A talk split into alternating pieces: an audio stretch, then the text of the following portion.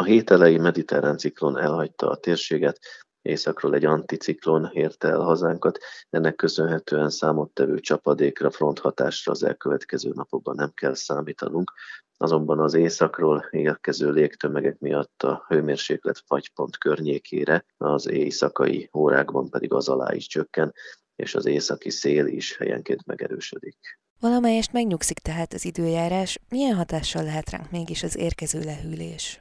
Most így az időjárás bizony kiegyensúlyozottabbá válik, és hát várhatóan kevésbé lesz jellemzőre a változékonyság. Csapadékra is inkább hóformájában lehet számítani, és a nap is több helyütt kisüthet majd a hétvégén, de azért alapvetően egy borult párás időre van kilátás. A napi hőingás sem lesz annyira nagy mértékű, hogy az panaszokat okozzon. Minusz 4 és plusz 3 fok között ingadozik majd. A megerősödő északi szél és a párás környezet azonban már fokozott megterhelést jelenthet. A járdák, illetve az utak és a fagypont körüli hőmérséklet és a ó formájában lehulló csapadék miatt csúszossá válhatnak, ezért mind a gyalogosok, mind az autóvezetők részéről ezekben a napokban fokozott óvatosság szükséges. Természetesen ebben a hideg időben továbbra sem mentesülünk a felső légúti hurutos megbetegedések. Jelen időszakban döntően az influenza, az új típusú koronavírus fertőzések és más egyéb influenza-szerű megbetegedéseket okozó vírusok által